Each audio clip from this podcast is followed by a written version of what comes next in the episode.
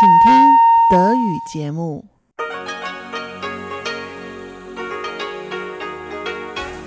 Hier ist Radio Taiwan International.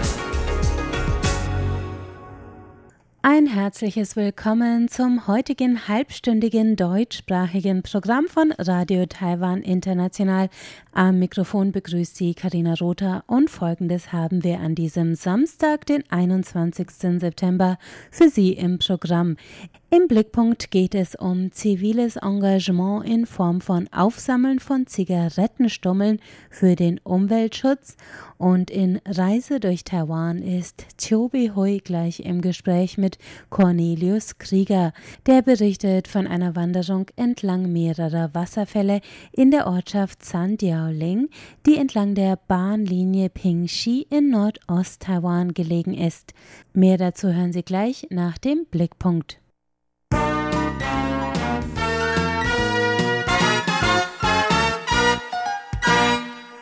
Wenn wir auf der Straße einen Raucher sehen und er seinen Zigarettenstummel auf den Boden schnipst, dann fällt das vielen von uns schon gar nicht mehr auf.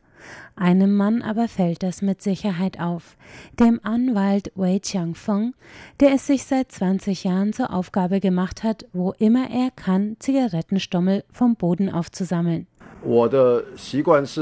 Es ist meine Angewohnheit. Früher, wenn ich gesehen habe, wie sich jemand vordrängelt, Zigarettenstummel oder Papierschnipsel auf den Boden wirft, etwas Illegales tut oder sich nicht gesetzestreu verhält, dann habe ich die Leute korrigiert. Das mache ich jetzt manchmal immer noch, aber das führt zu Konflikten. Deswegen bin ich dazu übergegangen, den Müll selber aufzuheben. Manche Leute stehen neben dem Aschenbecher und werfen ihren Stummel trotzdem auf den Boden. Die denken, sie seien dann besonders cool. Wirklich, es gibt solche Leute. Aber das ist mir egal, ich heb sie einfach auf. Das erschreckt sie dann richtig und ich bin auch erschrocken und so schauen wir uns dann gegenseitig an. Herr Wei hat sogar einen Anwaltskollegen, den Professor Lin Shin-he, der sich seit zehn Jahren täglich einen beliebten Ausflugsort wie den Da'an Park in Taipei aussucht und eine Stunde lang mit Tüte und Müllzange freiwillig zur Sauberkeit des öffentlichen Raums beiträgt. Nun mag man sagen, dass solches Engagement nur auf die Pedanterie eines Anwalts zurückzuführen sein kann. Aber auch größere Organisationen rufen zu kollektiven Aktionen wie Müll sammeln am Strand oder sogar Zigarettenstummel aufheben in Parks auf. Auch der Gesetzgeber in Taiwan versucht, den Zigarettenstummeln in der Natur Herr zu werden. Umgerechnet 35 bis 65 Euro Strafe gibt es auf das Wegwerfen von Müll in der Natur. Laut Schätzungen des Gesundheitsministeriums landen trotzdem 10 Milliarden der 43 jährlich in Taiwan verkauften Milliarden Zigaretten auf den Straßen, in der Kanalisation und in der Natur. Und für viele von ihnen führt der Weg durch Regen und Flüsse schließlich ins Meer, sagt die Präventionsbeauftragte Lin Qing Li der Stiftung eQuit. Viele Leute werfen ihre Zigarettenstommel in die Kanalisation. Wir haben in Taiwan verschiedene Wasseraufbereitungssysteme. Manche davon greifen große Teile ab wie Plastiktüten. Papier löst sich von selbst auf. Aber Zigarettenstummel sind am schwierigsten. Die sind sehr schwer aus der Kanalisation zu bereinigen. Internationale Organisationen betonen ständig, dass sie ins Meer gespült werden und dass Zigarettenstummel den größten Teil der Ozeanverschmutzung ausmachen. Lin Qingli sagt, die in Zigarettenstummeln enthaltenen Mikroplastikpartikel machten den größten Teil der Plastikverschmutzung in den Weltmeeren aus. Weitere chemische Bestandteile der Zigaretten wie Nikotin und Schwermetalle verunreinigten das Wasser darüber hinaus. Laut einer UN-Studie aus dem Jahr 2009 verunreinigt ein einziger Zigarettenstummel bis zu 500 Liter Wasser. Da ist die Angewohnheit von Wei Qianfeng einen Zigarettenstummel aufzuheben, wenn er einen sieht, vielleicht doch nicht pedantisch, sondern ein großes Geschenk für unsere Umwelt.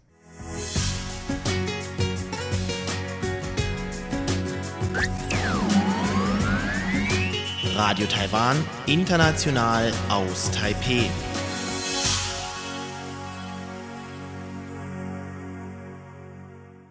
Es geht weiter mit Reise durch Taiwan. Heute ist Chiu Hui im Gespräch mit Cornelius Krieger, der schon seit längerem in Taiwan lebt und vor kurzem in der Nähe der Ortschaft Sandiaoling in Nordost-Taiwan eine Wanderung gemacht hat, die ihn zu mehreren Wasserfällen gebracht hat. Von seinen Erlebnissen erzählt er jetzt in Reise durch Taiwan.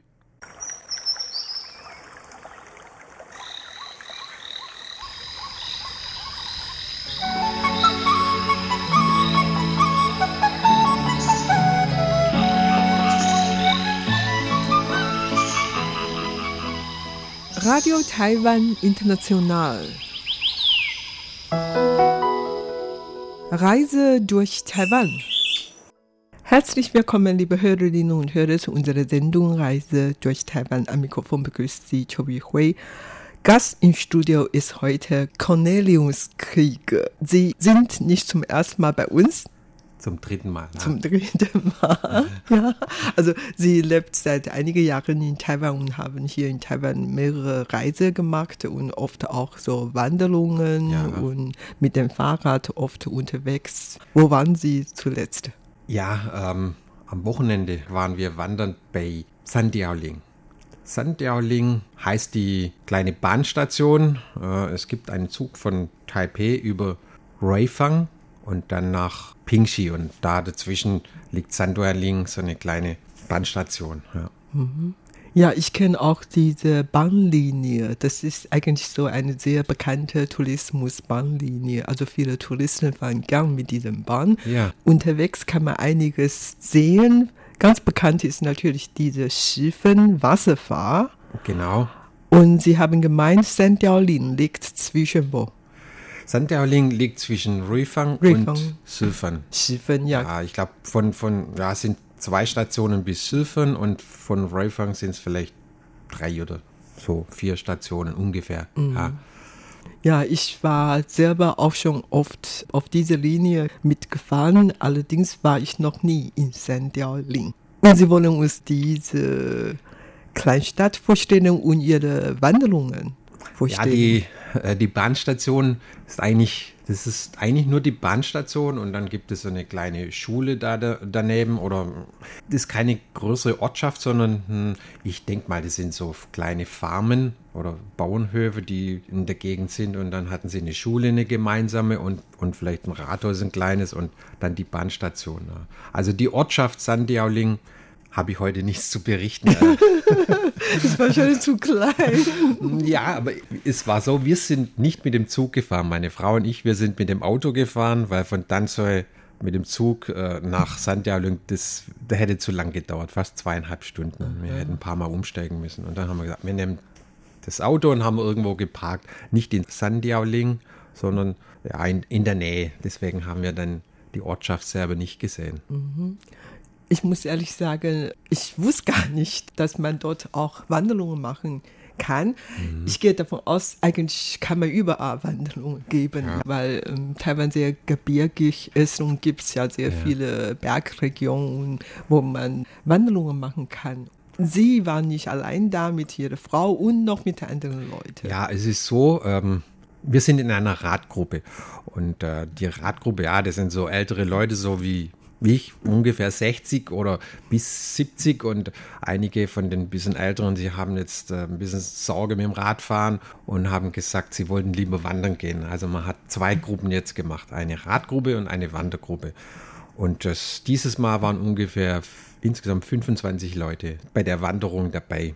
Die meisten von denen sind tatsächlich mit dem Zug gefahren, weil sie gesagt haben, das ist ziemlich hübsch. Sie, sie haben das mhm, auch mhm. gesagt, da fährt man durch die Landschaft und ziemlich ein bisschen gemütlich. Und wir haben die dann alle in der Nähe von Santiaoling getroffen. Und es gab ein Reise, es wird immer einer ernannt zum, zum Reiseführer. Er muss dann was vorbereiten, also meistens den Weg, zum auch beim Fahrradfahren und dann ähm, auch ein Restaurant aussuchen, wo man dann nachher isst.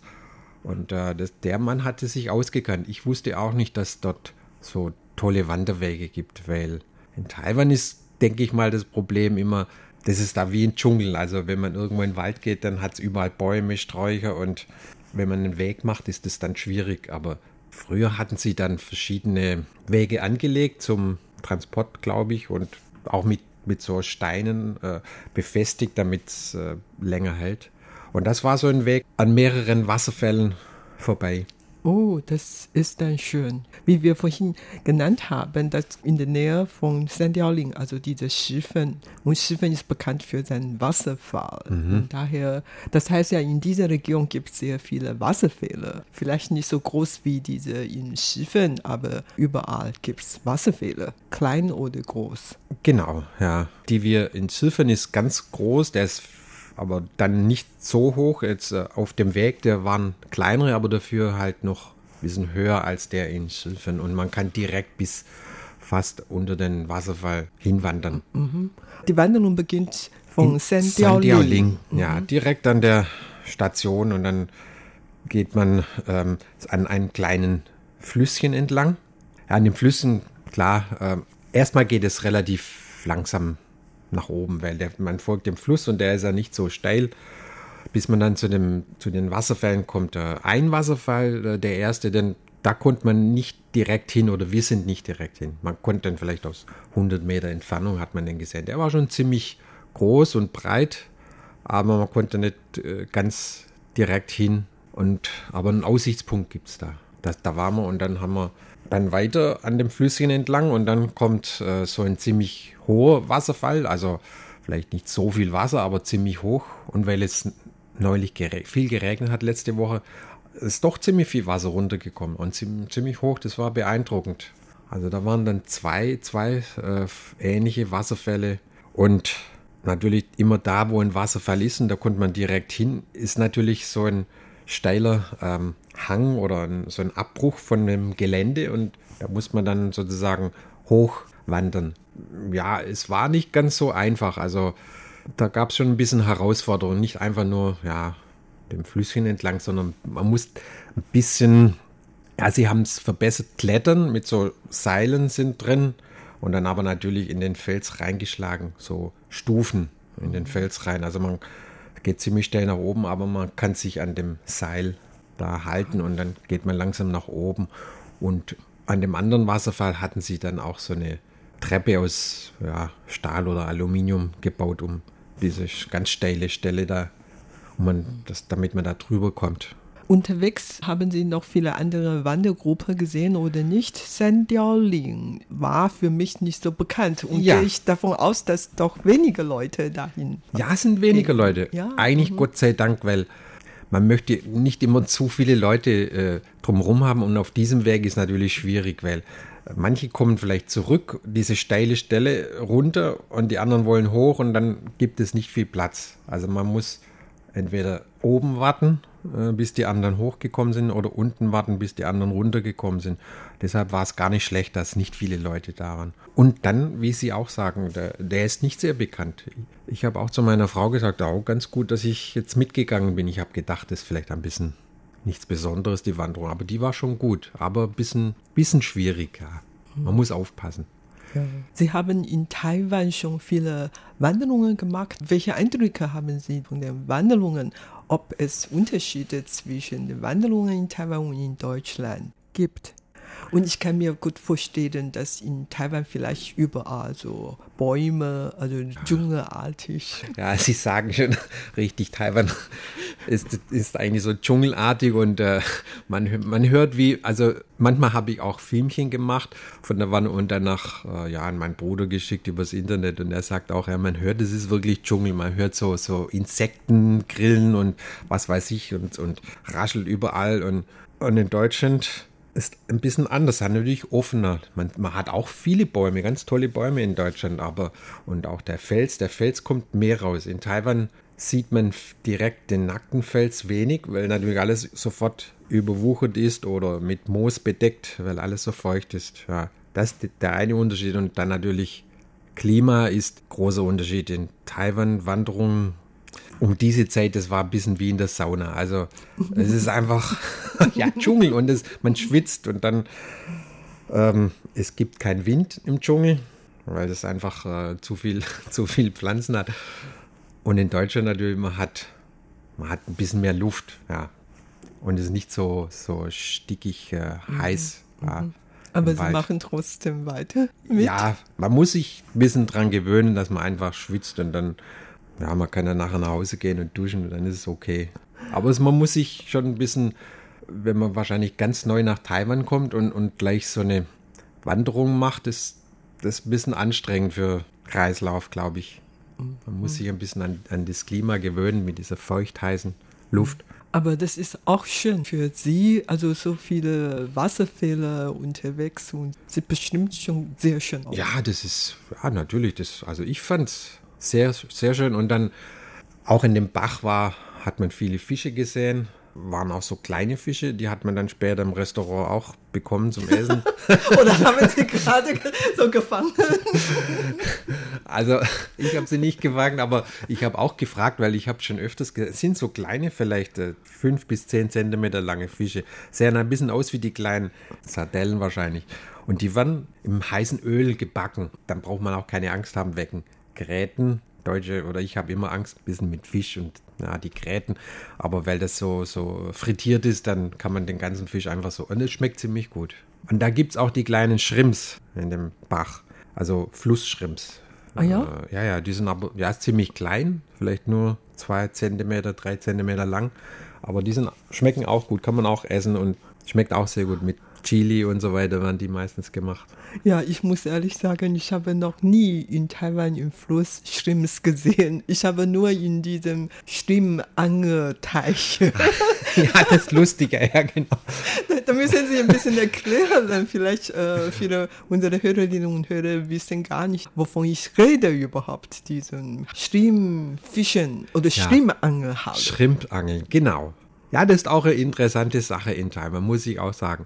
Also in Taiwan, gut, äh, man kann natürlich am Meer angeln gehen, aber äh, in Taiwan macht man es den Leuten einfach. Es gibt so Fischfarmen und dann auch so kleinere Hallen überdacht und dort bezahlt man Eintritt, vielleicht 200 Taiwan-Dollar, also so 5 bis 7 Euro und dann bekommt man eine Angel und Köder, meistens so kleines, ja, so Stückchen von Fisch, so roher Fisch. Und dann kann man Schrimps angeln. Also man hat so ein Becken, das ist so, wie groß ist das vielleicht?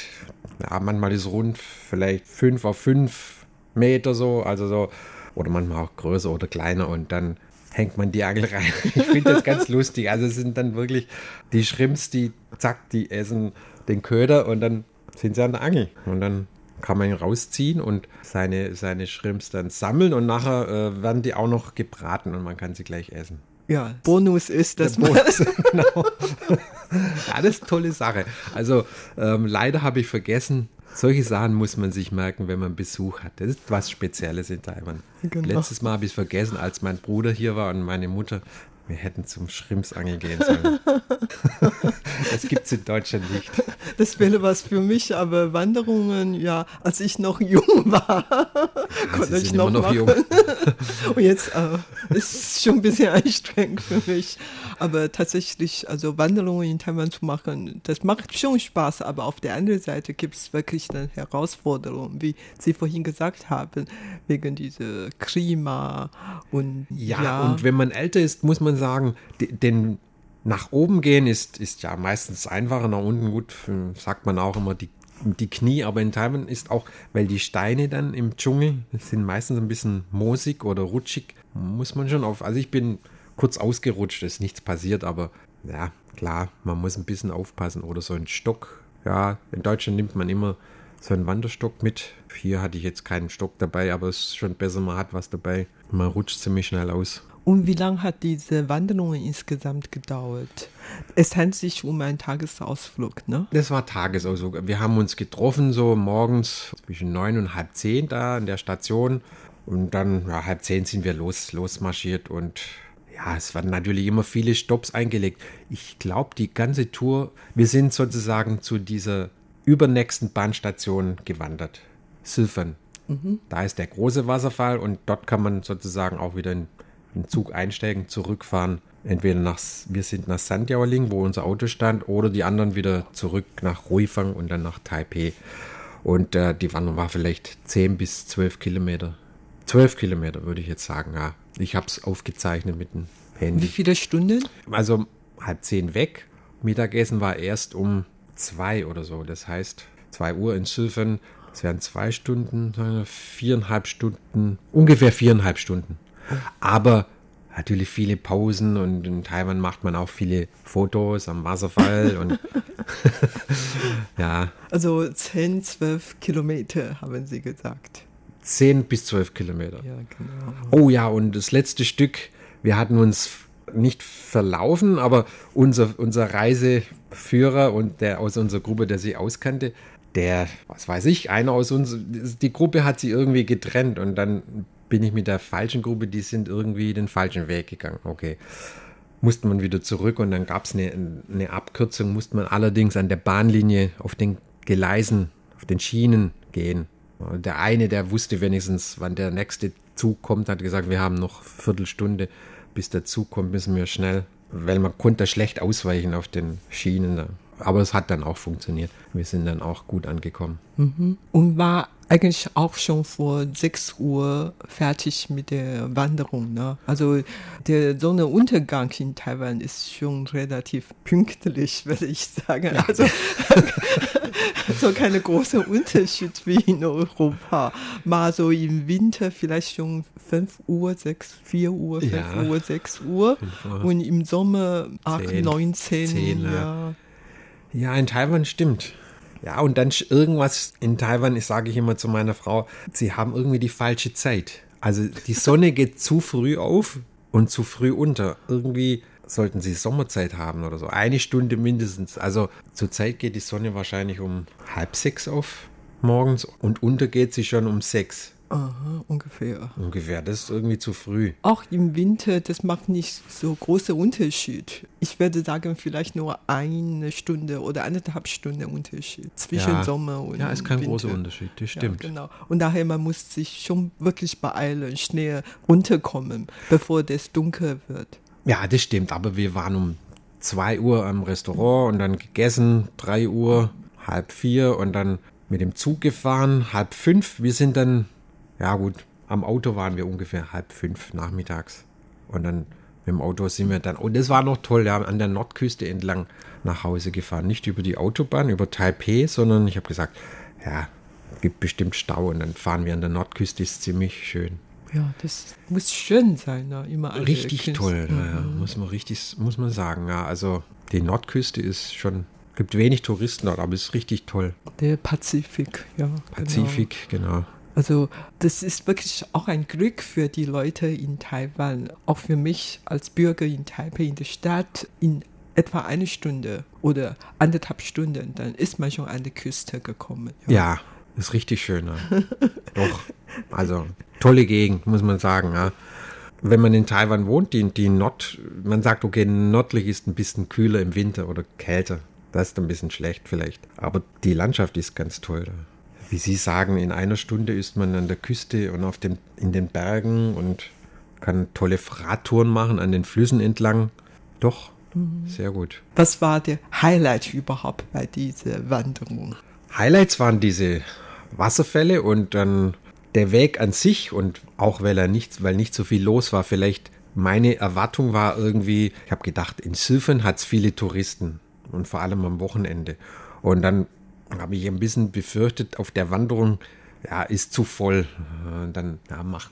Aber es war sehr, wir waren nicht ganz alleine, unsere Gruppe natürlich, aber äh, war überraschenderweise ja wenig los auf dem Wanderweg und man war immer im Schatten, muss, muss man auch sagen, ja, weil es ziemlich heiß ist. Hat keine direkte Sonne gehabt, mhm. sondern immer im Schatten. Und man hat das Wasser gehabt, den Bach. Natürlich, man hat auch immer ein bisschen kühlere Temperaturen im Bach und man kann sich mal das Gesicht waschen oder man könnte eigentlich auch unter einem Wasserfall stehen, aber haben wir jetzt nicht gemacht. Und unterwegs haben Sie welche Tiere, Tiere. oder Tierchen, Tierchen getroffen? Ja, dieses Mal, ja, eigentlich habe ich gedacht, wir, wir sehen, meistens sieht man doch Tiere in, in Taiwan auf so Wanderung. Diesmal überraschend, okay, ein paar Eidechsen.